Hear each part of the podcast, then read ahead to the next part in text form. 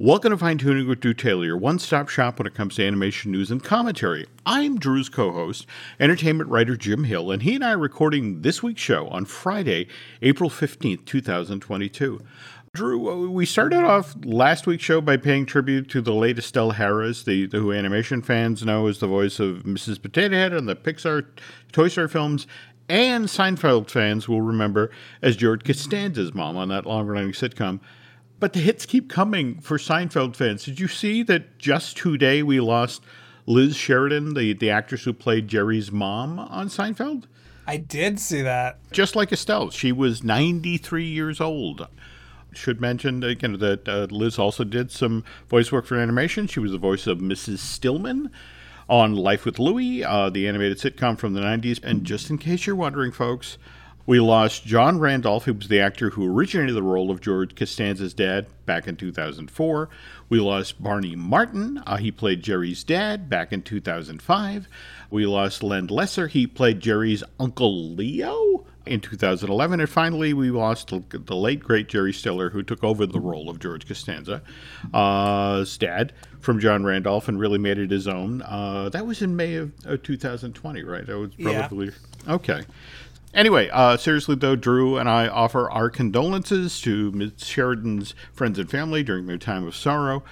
There was, of course, another sad passing this past week that animation fans and commie enthusiasts need to acknowledge, and that was the passing of one of the funniest but also the filthiest comics on the planet, and that was the late, great Gilbert Gottfried, which you quote quite a bit, don't you, Drew? Well, I quote...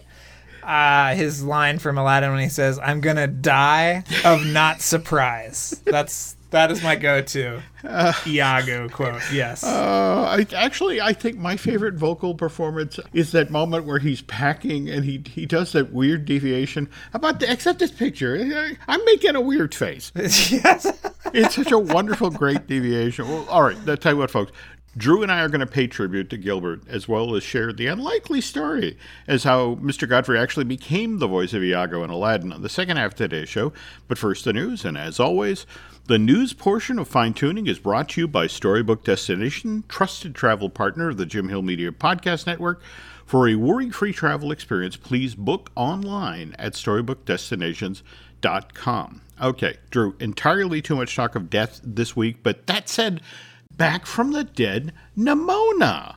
Yes, I did not predict this, Jim. When Disney shut down Blue Sky Studios in the late winter, early spring of last year, this project seemed to go down with the ship. And everything we heard, well, it was 75% animated, supposedly, or... Yeah, it was very close, yeah. Title character in Nimona is a shapeshifter who joins the villain Ballister Blackheart in his plan to destroy the over-controlling institute. Blackheart tries to operate within his own code of ethics, while Nimona has no problem with killing. The story mixes technology and magic. I just finished the graphic novel for this thing. And Drew, it's wonderful. Oh, my God. It's, you know, you read this and immediately think, of course, this just screams great animated feature.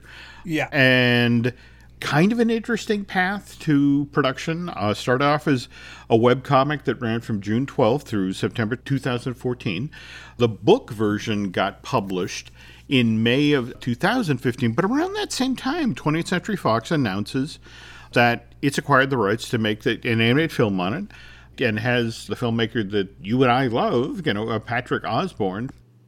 But Patrick's no longer associated with the project, right? He's moved on? Or yes. I don't know. Maybe they did reach... I'm very confused about what's going on with the actual animation because it was announced this week that it had been picked up by Netflix and Annapurna. And it's a 2023 release, so that's not very far away for an animated production. But it has new directors, Nick Bruno and Troy Quain, who are both, I believe, veterans of...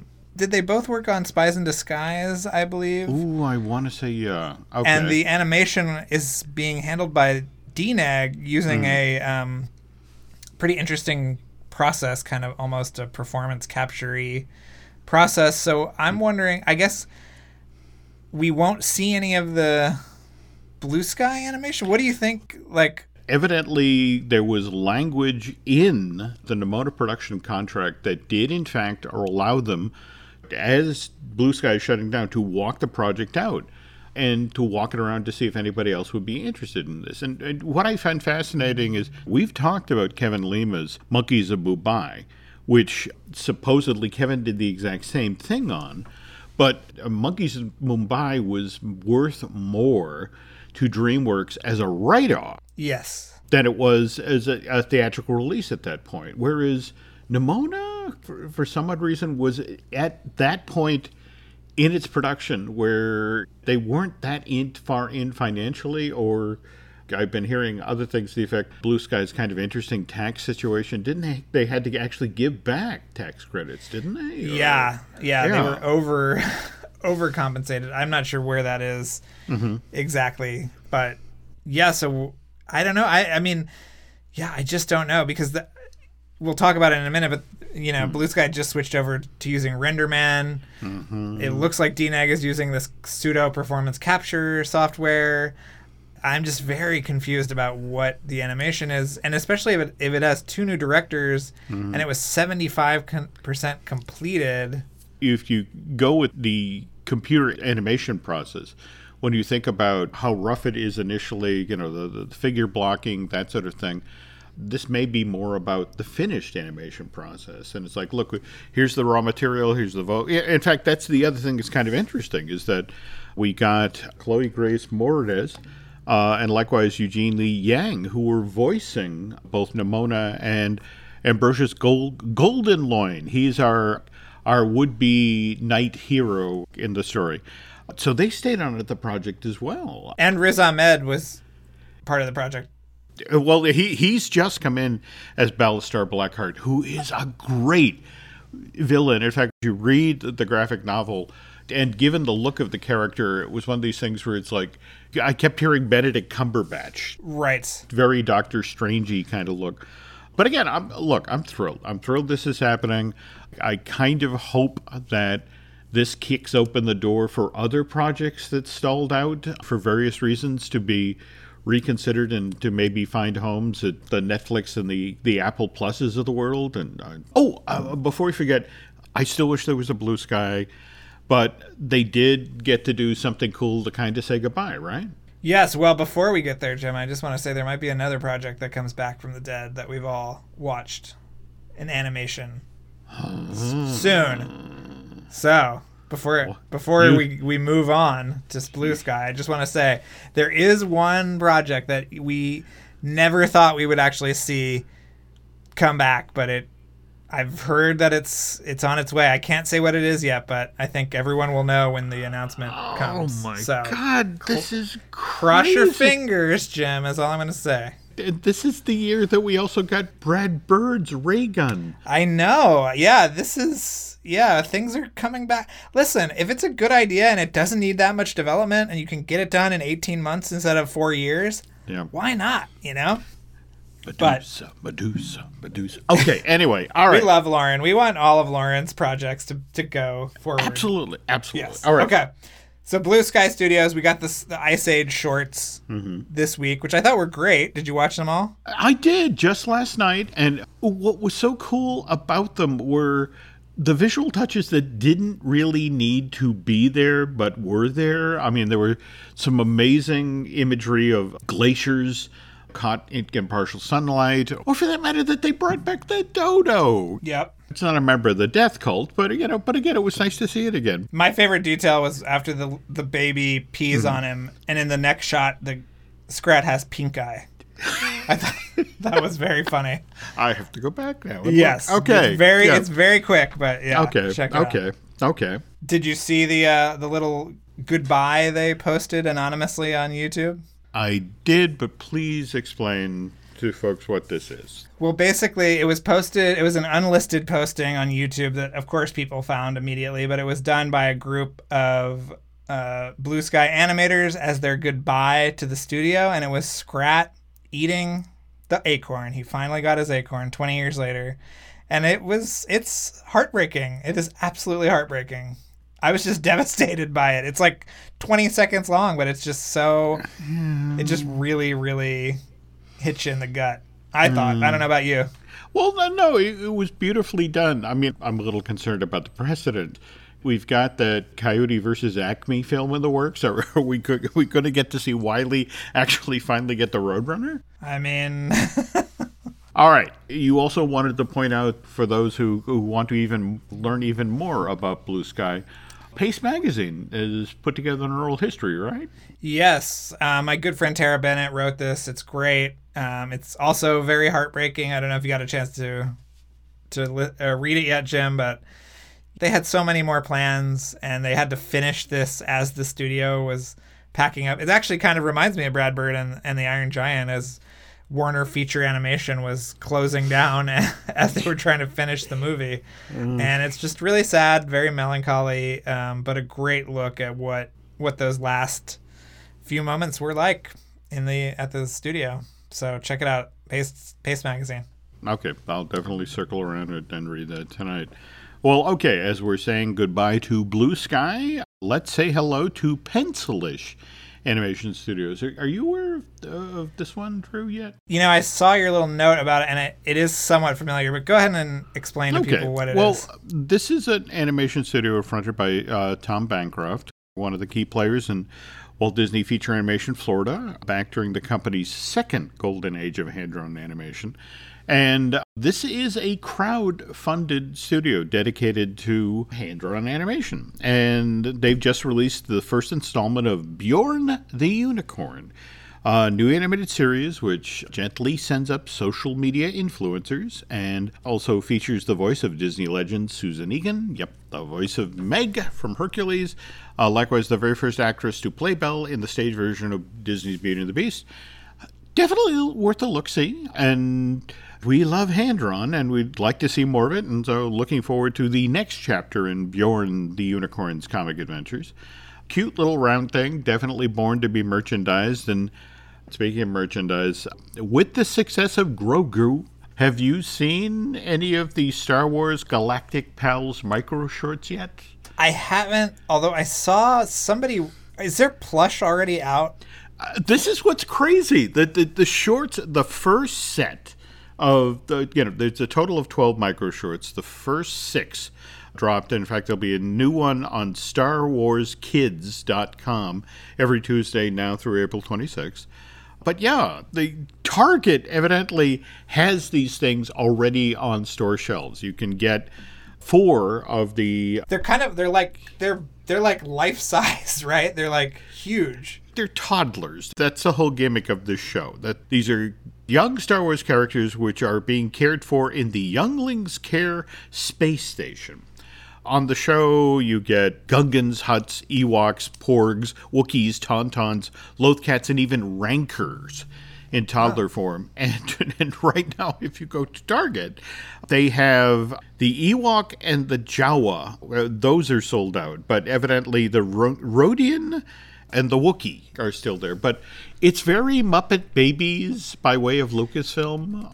Well, I've heard repeatedly that is the market segment that they are going to be really aggressive going after in the not too distant future. Wow. That they really need. Oh, that Jawa is very cute, Jim. You know, my first toy as a child was a Jawa with little light-up eyes. I'm sure you remember this toy. It was like a little plush. That was like the first toy I remember. Anyway. The thing with the light-up eyes sitting in the corner of the bedroom?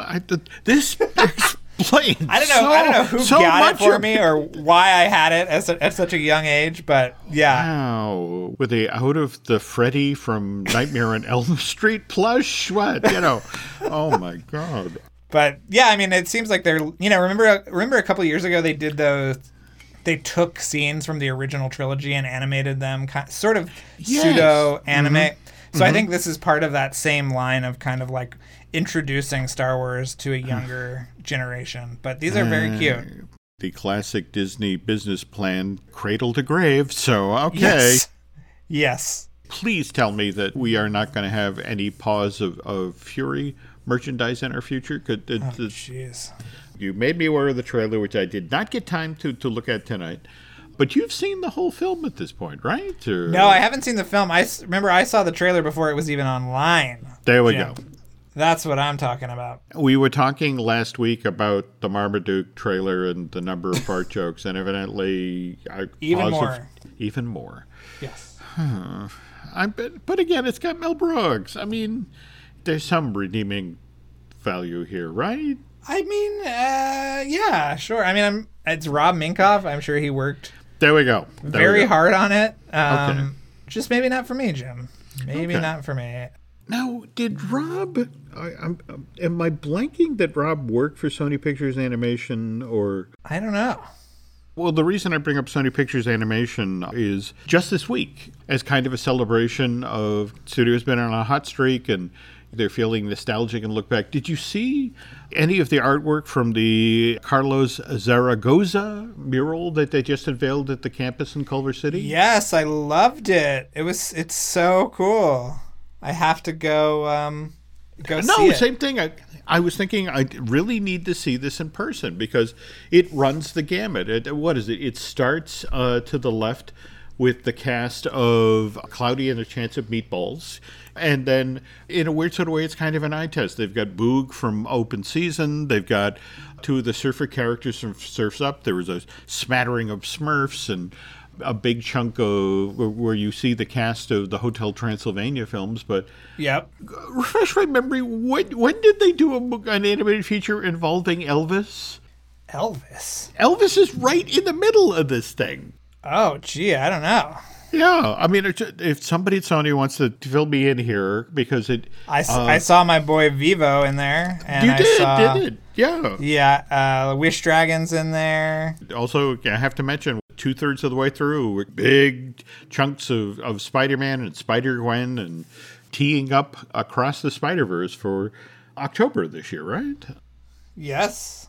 Okay, folks, so we're going to have to talk about Gilbert at some point, so we will get to that when we get back from this break.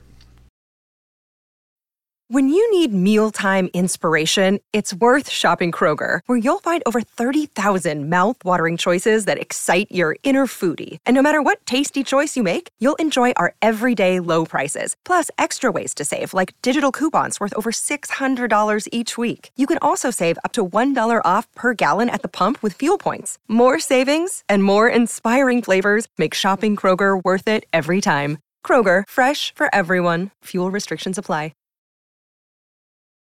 We were just talking about Target, and I was there earlier this week. I bought a copy of Mitchell vs. the Machines in Blu-ray to get the extra features and see the scenes. And they actually had it on sale. Normally it's $24.99. I got my copy for $15. That's a great Blu-ray, Jim. You won't regret it. There's a lot of stuff. And, you know, the fans live for your Target reports, Jim. So, you know what's coming out this weekend, Jim? What's coming out this weekend? All of the Lightyear stuff is supposed to hit on Sunday, so keep an eye out. We need a report next week. It hits on Easter Sunday? Yes, the 17th. I don't know why, but...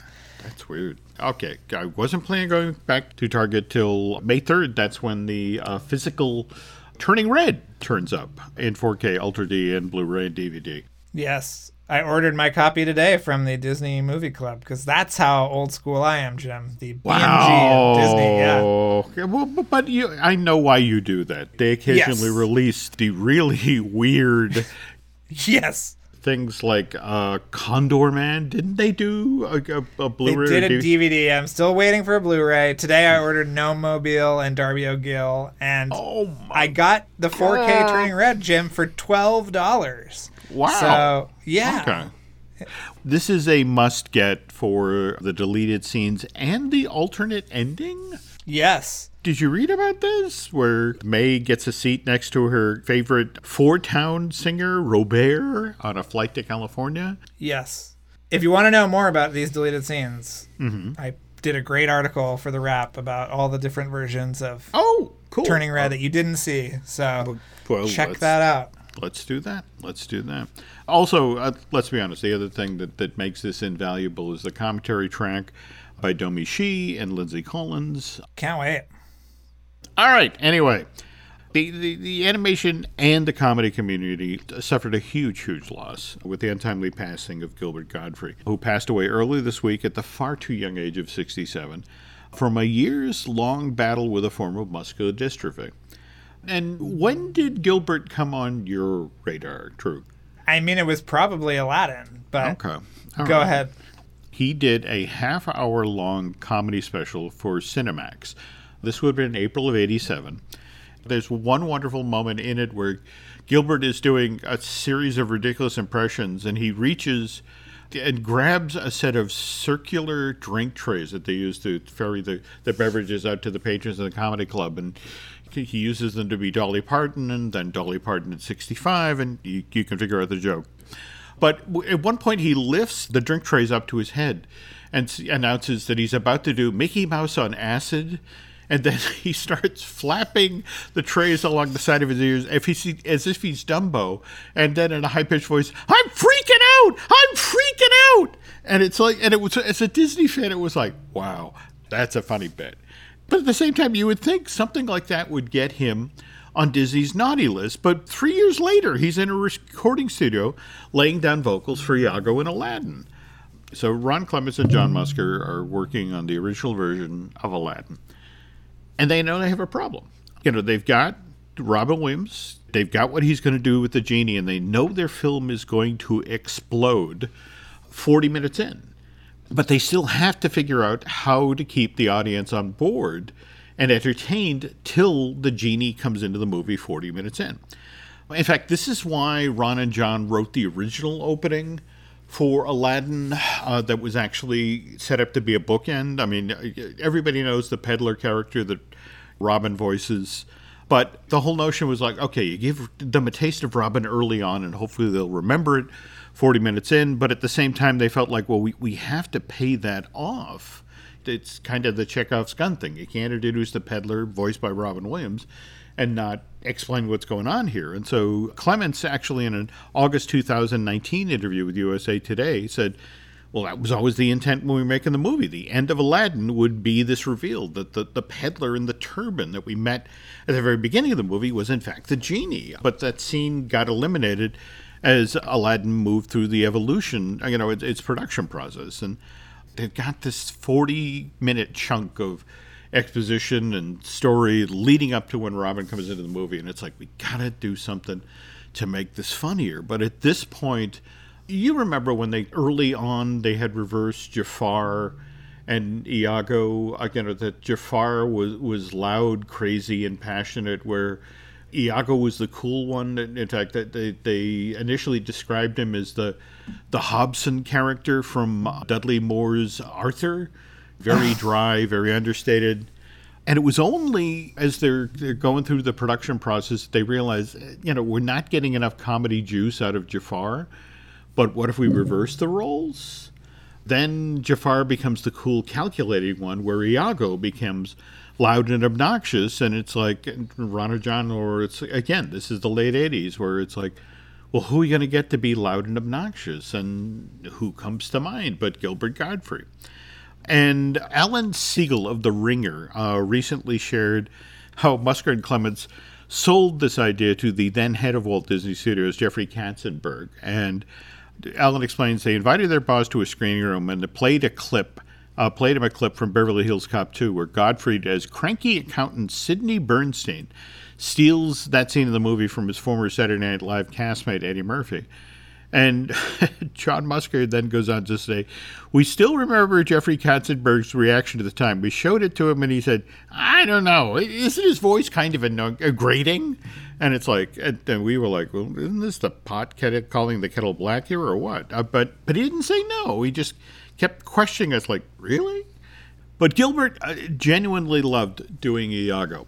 He came back again and again to voice the character. First for Disney's Aladdin, the animated series. He also did the home premiere that sort of launched that show, Return to Jafar. Did the second home premiere, Aladdin and the King of Thieves. Likewise, the Enchanted Tiki Room under new management. Who could forget? Who could forget? But, you know, there's a lot of people who, frankly, were offended by how out there under new management was. But that was the thing. The Imagineers recognized that Gilbert was a comedian who would say anything to get a laugh. That's why They wrote that joke that ended under new management specifically for Gilbert to say. I think it's the meanest joke in theme park history. Mind you, it was at the tail end of the show. You had to linger in the theater just before the Enchanted Tiki Room reset to get the joke. But it was, Iago said, well, I'm exhausted. I think I'm going to go to the Hall of Presidents now and take a nap. People nowadays talk about how Gilbert was a comic who would go there. Infamous for being the very first person that did jokes about 9/11. That's actually also how he lost his gig as the voice of the Aflac Duck back in March of 2011, right after that earthquake happened in Japan, which then caused the tsunami, which then battered that country's Tohoku region. Gilbert hops on Twitter and starts making jokes to the effect of, it's kind of interesting. Normally the tide goes out and doesn't take all the people with it. But Affleck let him go, immediately after that. Though a lot of people will tell you about his version of the joke in The Aristocrats, but I prefer to think of him as the kind and thoughtful guy he was depicted to be in Life Animated, the story of sidekicks, heroes, and autism. You know the Ron Susskind book and the documentary, right? I know it. I have not read it, but yeah. It's an absolutely amazing story. It's about Ron Suskind's son, Owen, who was this autistic kid who had just sort of folded in on himself and hadn't talked for years, but would obsessively watch Disney movies like Aladdin and Lion King. And Ron and his wife, Cornelia, eventually figured out how they could communicate with their son, Owen, by literally parodying back to him the things that were said in Aladdin between, because Owen fixated on the sidekicks, the Timon or Iago, and Ron would feed him a line by Jafar. And the interesting thing is eventually over time, his son would feed him back, what Iago had said in response. And that was the bridge they used to being able to reach out to their son and to sort of bring him back in the world. And look, folks, as a tribute to Gilbert Gottfried, seek out this book, or at the very least watch this movie, or likewise, seek out Nick Berkeley's terrific documentary from November of 2017, which is just titled Gilbert, which shows you Gottfried, the terrific father, the devoted husband, the loyal family man. But more to the point, when you watch the Life Animated documentary, you can see the key role that Gilbert Gottfried and Jonathan Freeman, again, the voice of Jafar, the role they played with helping to turn Owen Susskind into the outgoing, sweet, accomplished young man he is today. It's ironic. They played the villains in Aladdin, but in real life, Jonathan and Gilbert were heroes. But anyway, folks, on behalf of Drew, two of us wish to express our heartfelt condolences to Gilbert Gottfried's friends and family during their time of sorrow. That's going to do it for this week with Fine Tuning, but that's not to say there isn't more really good podcast stuff to listen to. In fact, I want to point out that Gilbert Gottfried did. I think it was called Gilbert Gottfried's Awesome Podcast and has amazing interviews that Gilbert did with other comedians. Lots of stories that we can't tell here, some of them involving Cesar Romero and orange slices.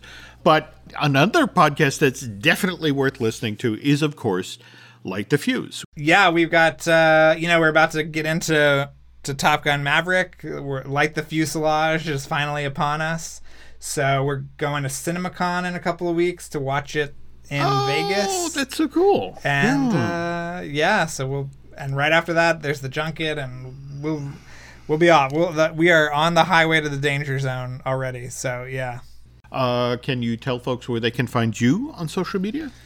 Sure, it's just Drew Tailored, like a tailored shirt. People have been making fun of me for describing it that way on Twitter, Jim, but I am so uncreative. I don't know how else to say it. But so I'll have to come up with a new explanation next time. But that's where I am right now.